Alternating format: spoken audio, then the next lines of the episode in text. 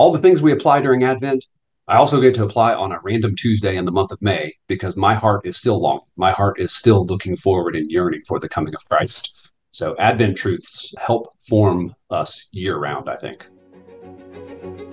Welcome to Christ and Culture, the podcast of the L. Russ Bush Center for Faith and Culture at Southeastern Baptist Theological Seminary. Here we'll explore how the Christian faith intersects all avenues of today's culture through conversations with leading thinkers. Welcome to the conversation. Welcome to our special Christmas episode of Christ and Culture. I'm Ken Keathley. And I'm Benjamin Quinn. Now, each year at Christmas, we seek to inject some Christmas cheer into our Christmas episode, and this year is no different. That's right. In today's episode, we'll talk to Scott James about family, Advent, and finding time to remember Christ in the busyness of the season. After that, we'll have a special edition of On My Bookshelf, in which our staff recommends this time not books, but Christmas movies. Now, Dr. Quinn, are you one of those that thinks uh, Die Hard is a Christmas movie? You know, I, I don't normally let Die Hard count, but sometimes it depends on the context. So maybe we'll let it count this time. All right. Well, first, we will have a special edition of our segment Headlines, as our own Nathaniel Williams is going to talk to Amy Whitfield. She's got a new book on Lottie Moon.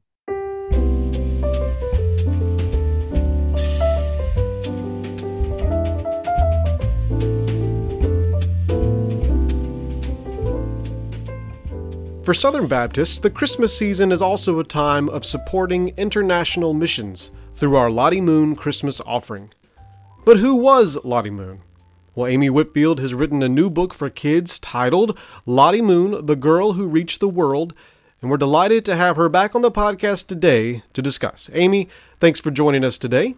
Hey, thanks for having me. I'm excited to be here. All right, so why did you write a picture book of all things about Lottie Moon? That's the that's the the great question, isn't it? That's it's something I never imagined myself doing. Uh, never thought that I would write a children's book. Never felt like I had the expertise to write a children's book. Um, but B&H uh, in their kids division, B&H Kids started a series. It's called the Here I Am series, and it's on uh, heroes of the faith, written for a uh, kind of older elementary um, age group. And so they, uh, the Lottie Moon is the third in the series. So there was uh, Dietrich Bonhoeffer and C.S. Lewis, and you know they uh, they actually you know got some writers who maybe are either uh, historians or have like you know great and you know lit- literary scholars interest in the subject and so i got to do it because um, of how much i love lottie so instead of being a children's book author who maybe had to kind of learn about the subject i was a uh, a person who loved the subject and had to learn to tell the story for children. So why do you love lottie? What is it about her that uh, made it so easy for you to write a picture book about her life? Yeah, so um, I mean, I have been a, a, student of Baptist history for a long time, and uh, I just love stories, and so, and I think it's important for us to know the stories that kind of got us to to where we are, and so obviously in Southern Baptist history, Lottie Moon kind of looms large. You know, in some in some ways, the reason she does is because she was such a figure uh, of her time as a missionary who communicated with the masses. And uh, I mean, it's a day before social media and all of that, but she knew how to use the power of words through her letters that she would write back and would be sent out to the churches. And and so she was always telling the story, and and she was one of the main ways you know people really stayed connected to what they were doing in the nations. But you know, the the offering actually is something that's so amazing to me because here she was knowing that there were all these needs in front of her and not just her but missionaries in other places in the world. And she wrote back and she wrote back to the women um, in the churches and and said you know look at what some of these other groups other churches are doing other women's groups are doing coming together you could do the same thing. Like you can do this. She had this idea go to the churches, pull the resources. You can help us over here. The needs are so great. Um, And my goodness, here we are like 135 years later, I think. And um, and just a few years ago, it surpassed the $5 billion mark cumulative. Wow. It, it, just blows me away that it started from this one idea uh, that she had and that she inspired others to believe. She said, you, you know, you can do this. So um, that just always fascinated me about her. And I, I just, I love her story. I love how, how she came to, to know Christ and then it, it just changed her life forever. And uh, so a lot of people love love Lottie. I'm not, you know, any anything uh, special or unique in that, but getting to to talk about it, tell her story is real honor. That's really cool. I imagine one takeaway our listeners could take from this, obviously, is give to the Lottie Moon Christmas offering, and we will have a link in our show notes to that. But what's something else our listeners can take from her life, maybe a life lesson or an application for their own lives? Yeah. So, I mean, one thing that I say in there, and, and obviously this is for kids, but I think it applies is, you know, no matter how old you are, no matter where you live, no matter what you do, you can follow God's plan just like Lottie. And so, you know, the idea that she could write these letters, she could tell her story, she could mobilize people through that. She used the power of words. And then when she had this idea, she didn't just like sit on it. She wrote back and she encouraged them. She galvanized people and and I think that's really instructive because my guess is if she were here today and saw how much this offering is affecting the entire world, she would maybe she would say, This is exactly what I knew was happening. But she also might be really shocked because it, it really started as something very simple and so I think there's there's something to that. She followed God's calling, and uh, she loved people. She never lost sight of the mission, um, and she wasn't afraid to step out there. That's really cool. How can our listeners find the book, and how can they follow you in your work? Yeah, so Lifeway uh, is selling it, so you can go to lifeway.com. I think other sellers, Amazon, you know, barnesandnoble.com, maybe uh, th- things like that. Other booksellers, you can you can find it. Like I said, it's part of the Here I Am series, so you can check out some of the other books as well. And I don't know. I mean, I'm not on social media too much anymore. I'm still there, but I don't say a whole lot. Uh, if I do anything, it's usually Instagram now. But I've been focusing a lot on my work here locally uh, at at the church where I'm on staff. So Thanks for talking to us about Lottie. All right. Thank you.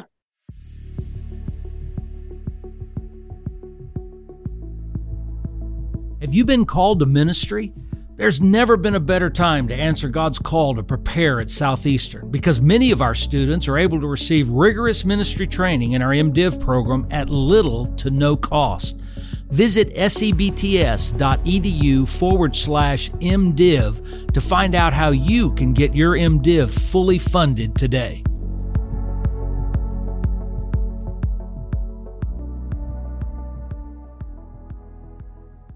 The Christmas season is incredibly busy, unfortunately. How can families intentionally help their kids to remember Jesus in the midst of the Christmas season? Uh, indeed. And so today, uh, we have with us Dr. Scott James. Dr. James is an elder at the church at Brook Hills. He and his wife, Jamie, have four children, and they live in Birmingham, Alabama, where he works as a pediatric physician.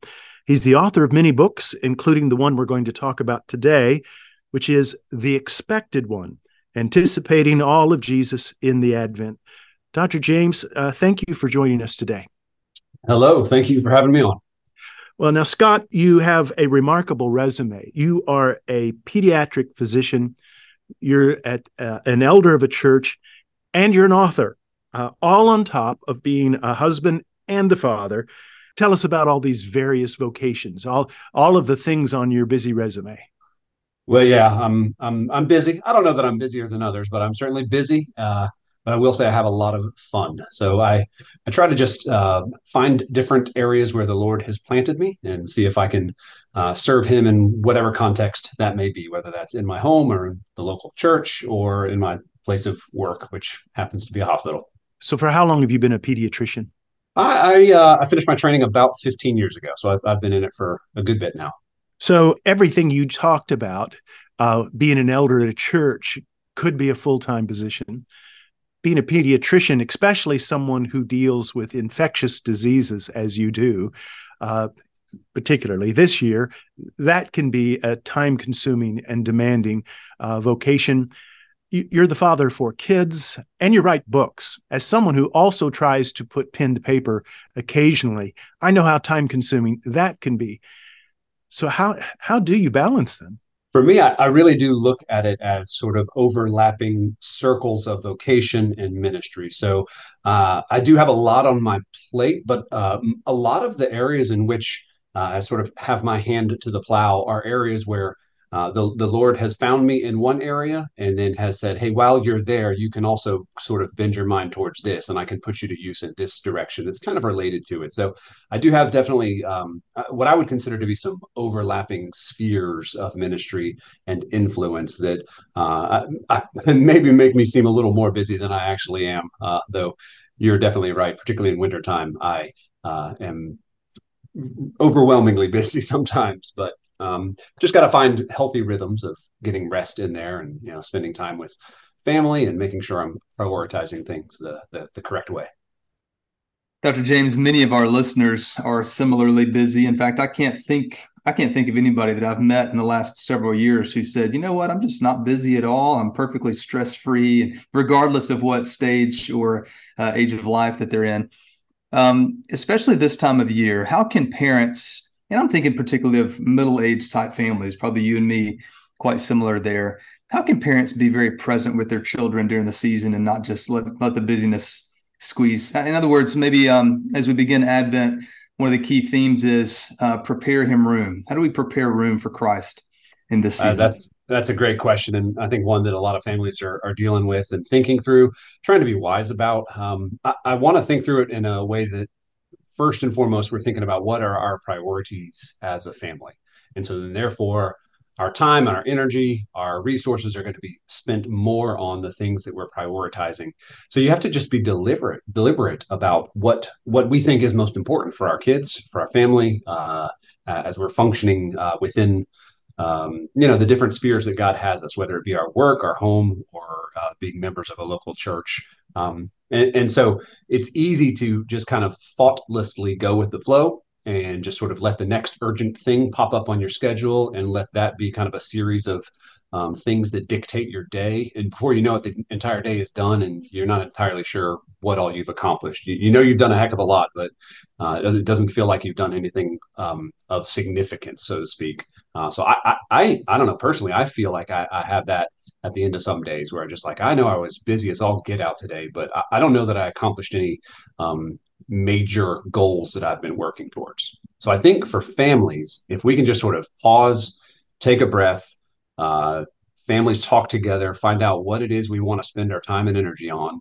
uh, and, and then just be deliberate about carving out time for that, making time for that, whether that's kind of formal, kind of scheduling our family um, the, the, the flow of our day or our weeks in a particular way that carves out formal time to gather together to do certain things with church or whatever it is we may be doing, but also want to take advantage of kind of just the informal things that happen throughout the day. So if you have priorities such as focusing on Christ in the midst of a hectic Christmas season, what are some formal ways that we can kind of gather together and make that the point of emphasis for who we are and what we're doing as a family so that we can spend dedicated time doing that?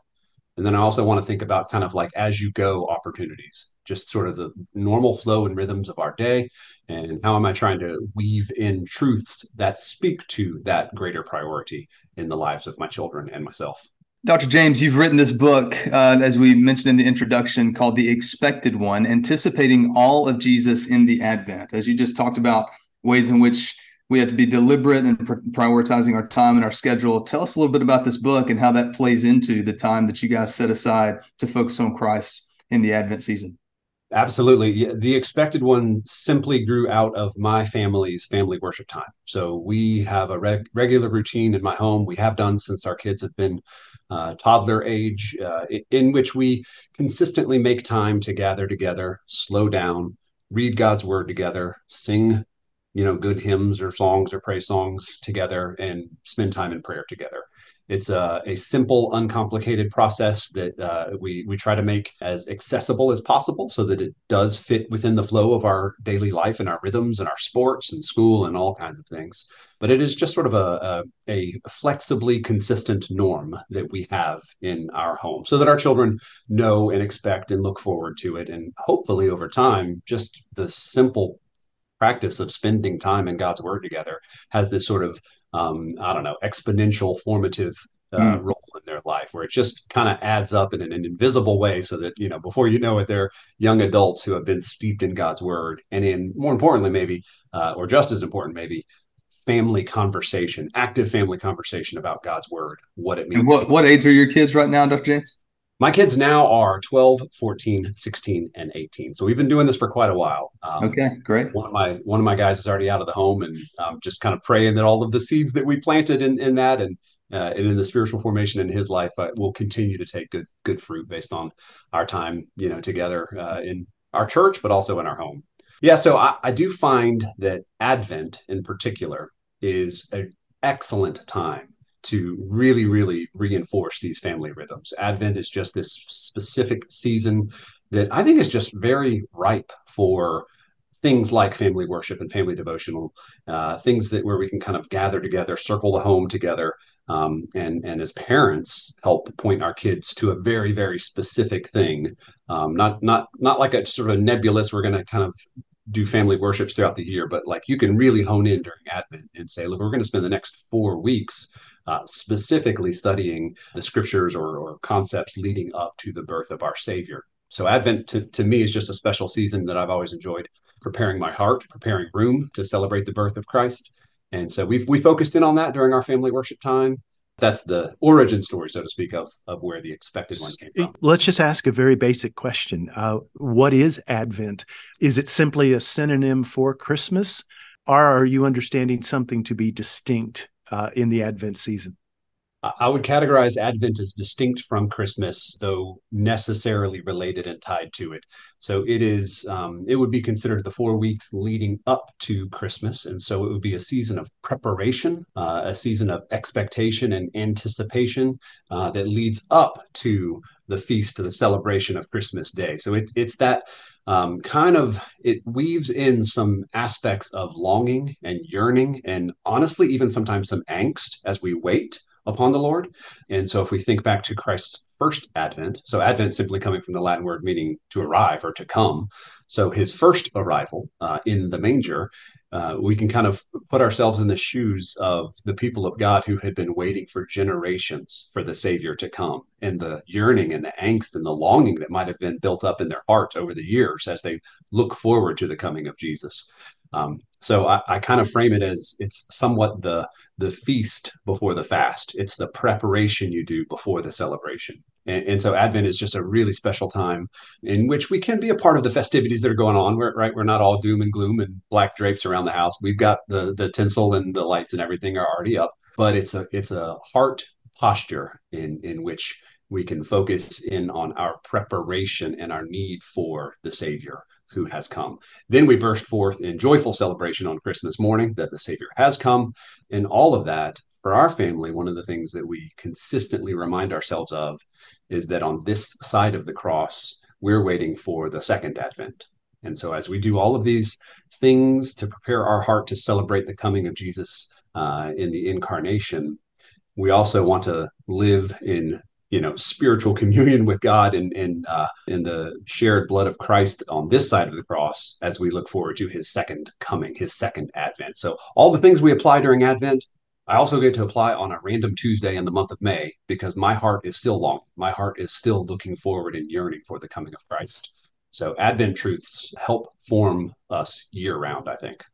Evangelicals have always had sort of a um, uh, an odd relationship with the liturgical calendar. We we've always felt just a little bit nervous about it. In fact, I think I I think I could say that for many there's almost been an active hostility, and so therefore ignoring uh, the Christian calendar has resulted in um, you know nature abhors a vacuum, and so uh, the the secular calendar now dominates, and so people think of the holiday season as you know Halloween, Thanksgiving, Christmas and New Year's, and if you want to, Super Bowl. You know, so they they they celebrate those various things uh, in a very uh, and like I said, I think you you said it also. We enjoy obviously all of those good things that of our culture, the things that uh, I mean. I think Thanksgiving is a, is a fantastic holiday for us to have. On the other hand, maybe we've been robbed of some of the things that you're emphasizing, and that is the the very idea of the Advent season and everything that it signifies. Well, your your kids are now teenagers, and you've been having family devotions with them for many years. What advice would you give to a young family who was wanting to start family devotions, but they don't know how? What would you say to them? I would first encourage them by uh, letting them know that it is more doable than they may think.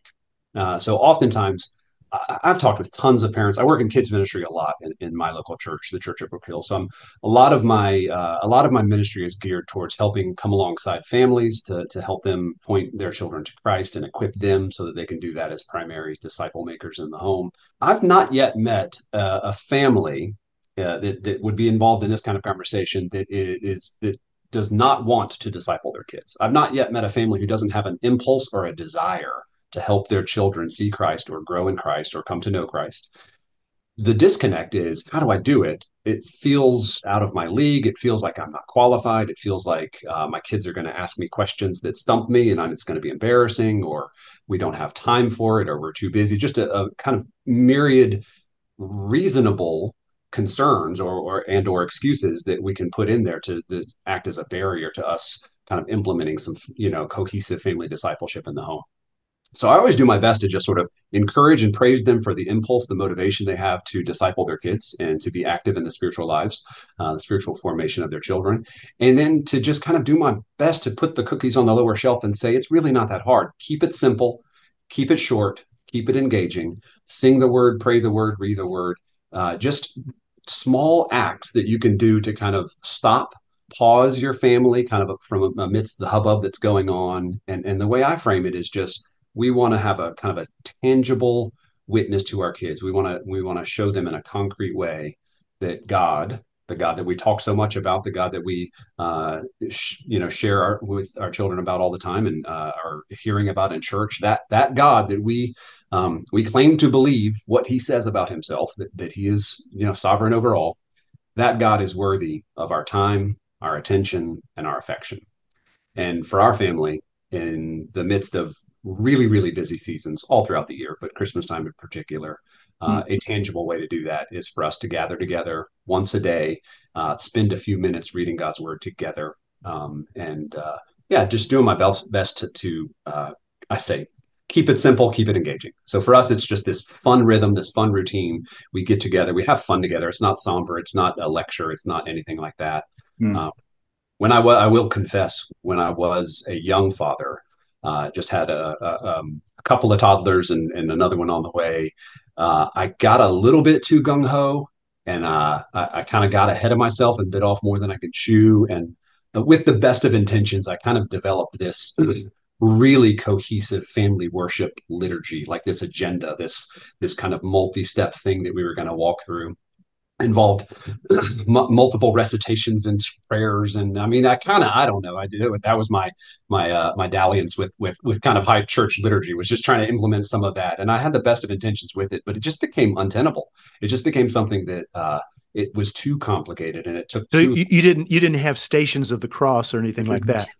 No no no bells or smells or anything like that but i uh I, I did i just tried I, I i wanted like some bones to it some structure to it and it was enjoyable, and I trust that the Lord used it and uh, got some time. Uh, you know, it wasn't totally wasted time, but it kind of became pretty clear as I was trying to go through the, you know, the the next section of my uh, you know, grand liturgy that the one kid was bouncing off the walls and the other kid, I had lost their attention, you know, 15 minutes ago and they're over there picking their nose. It's just, it wasn't actually practicable in our home. It didn't fit. So did your wife have words of wisdom for you during this time? She always does. Uh, and yeah, I think just we we kind of collectively like we probably should just kind of chill out a bit and just you know simplify things. And so we did. So it just kind of became a yeah. We gather together. We we we read a short passage. We ask what's what what stands out from that in you. So we just you know have some basic, just kind of flowing discussion after reading a short passage. Yeah, sing a hymn, pray a prayer. Like that's it. Takes sometimes five minutes, sometimes twenty minutes. I will say when it goes longer it's usually because my kids are asking really, really good questions and driving further conversation. So um, I'm not, I'm doing my best not to personally drag things out, but sometimes my kids just, you know, you can see the fuse is lit and they're like, I would like 30 minutes of conversation about this, please. Yeah, and that's great. Roll with it. It's so fun. yeah, I want to ask you about that. So you, you mentioned at least during Advent, you guys are doing this every day. Throughout the whole year, is this every day for you guys? Once a week? What does it look like outside of Advent? The way I frame it is that we try to be flexibly consistent and consistently flexible. So we aim for daily. Um, we aim for it to be a normal practice in our home. I, I definitely confess that in the middle of baseball season, uh, in the middle of my daughter's volleyball season, in the middle of uh, school projects and, and such, sometimes I'm working late. I mean, just it doesn't happen every day for sure. And we're okay with that, right? Any sense of guilt or shame that I had early on about uh, not being, uh, not, you know, not not batting a thousand on all of this. Uh, we just left uh, left behind, and and you know we have I think seasons where we really do have a lot of consistency with it, and it is kind of an almost every single day thing. And then, to be honest, we have we've had some seasons over the past decade or so where, gosh, it's been a couple of months, and we we have just gotten out of the practice, and so we have to kind of have a little kind of um, I don't know, uh, self check. My wife and I are like, oh yeah, we we kind of remind each other like, yeah, we need to we need to get back into that, and so we'll start it start it back up and re-engage. And again, it's it has been consistent enough in the lives of our children that at any given day when we pick it up, if if we say, all right, let's we're going to do some family worship uh, real quick. My kids don't bat an eye. That's that's normal, uh, welcomed, expected. Um, so even if it's been two weeks since we did it last, they're they're good to go as soon as we uh, re-engage with it. But that's one of the other reasons why I do love Advent in particular because it's it's a short burst um, in, in, which we can recommit. So kind of every year, as we have the sort of rhythms of how this fits into the flow of our family, uh, December every year is kind of a re-energizing force when it comes to uh, really just diving into God's Word together as a family. I just want to go a little bit deeper. Let me let me cut one layer further from where we are because I pastor a small church and I'm regularly encouraging, challenging, especially the dads to take the lead in reading scripture with your with your family, praying with your family. And and kind of like you said earlier, I don't I don't have any that just straight up uh you know don't want anything to do with that or just say no, I just don't believe in that. I don't have any dads like that in my church, at least not that I'm aware of. But I have plenty of them that some will say out loud and some will just indicate by attitude i don't know how to do that. You know i don't i don't know how to i, I can't prepare a sermon. I didn't go to seminary or whatever the case is. Um, how do we keep this really simple? So you know what is uh, you said read a short passage pray together sing together but where do you start? Where, you know if you're outside of advent where do you start in reading uh, reading scripture? How much do you read? How do you you know how do you decide what to do? Just give us some of those 101 basic practical tips for dads especially yeah, absolutely. That's a great question, and that's the common uh, uh, conversation that I have with with parents as well. Um, so I'll, I'll, I'll I'll go outside of Advent, and make it more general, but I'll start off with in the Advent period. My hope is that a resource like the expected one would be kind of like a like a like a primer, like a just a entry level course in how to do it. Because if you actually go through it, it's really really simple right like so if you if you come to that expecting sort of you know three pages of devotional thoughts per chapter and kind of you know uh, Piper-esque uh, uh, um, musings and, and devotions. That's not this. It's it really is. You open, it's a short passage. It's a little blurb that kind of unfolds what that means, and it's a few follow up questions and a prayer point. So you, you you could come to it actually be quite underwhelmed with like, is that all there is? But that's the point. It's just the vehicle for opening God's word and it's a few discussion points to kind of get the questions rolling. Um, so my hope is that even a parent who feels completely inadequate, right, the one that's like, I don't have a seminary degree, therefore I can't do that, and I've heard that countless times. Uh, my hope is that it is simply an entry point to show them that just reading God's powerful word with their kids is it. It's enough. That's the point. And then any discussions that sort of flow from that, you just handle naturally to the best of your ability, uh, fully confessing that that's a great question. I don't know the answer to that question is a wonderful response when your kids stump you. And my kids stump me all the time. Um, so just having the humility to say, yeah, that's a fantastic question. Let's let's you know let's go talk to uh, Pastor Benjamin on Sunday and see if we can you know uh, see what he thinks about that. So um, having that sort of humility to just say, let's be honest, it's it's not about you and your capability. It really is simply about the power of the Word of God. And this is just a commitment to be faithful to open God's Word with your children. Um, so my prayer, my hope is that a resource like the expected one during Advent can kind of be the entry point that show a lot of families that oh wow this is this is something that I I can do and I can't do it perfectly but I can consistently and faithfully uh, read God's word and have some spiritual conversations with my kids. Um, so yeah, throughout the rest of the year, so many resources. There's a ton of good devotionals that are out there that kind of give you passages or verses in little kind of like, you know, structured or cohesive, but, you know, bite sized forms um, with some devotional thoughts and questions. So there's uh, honestly for any part of the church calendar or secular calendar, there, there are resources to be had. Uh, when our kids were particularly younger, really do uh, love just a good storybook Bible. So it's not a replacement of God's Word, but for a short season, reading through storybook Bibles like the Big Picture Storybook Bible or uh, the Jesus Storybook Bible. I mean, there's lot, just lots of good options that that really are kind of rich in the Word. And I wouldn't want to do them 365 all the time. I, I do want to get to God's Word and you know actually spend time in God's Word, but um, yeah, Bible storybooks can be a good entry point to kind of just get in the practice of reading through and discussing concepts from God's word. So lots of resources to be had. So the title of the book uh, for our listeners, once again, is called "The Expected One: Anticipating All of Jesus in the Advent" by Dr. Scott James.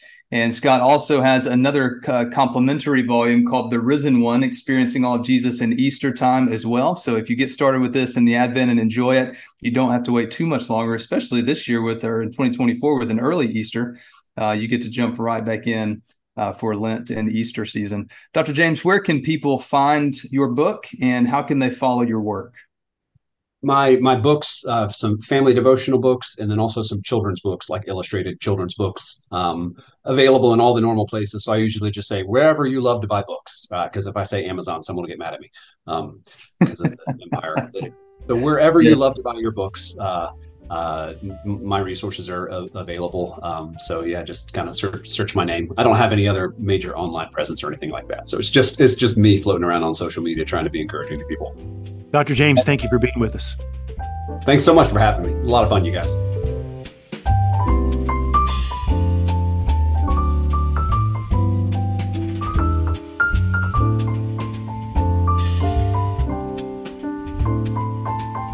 Typically, at this point in the show, we have our segment called On My Bookshelf.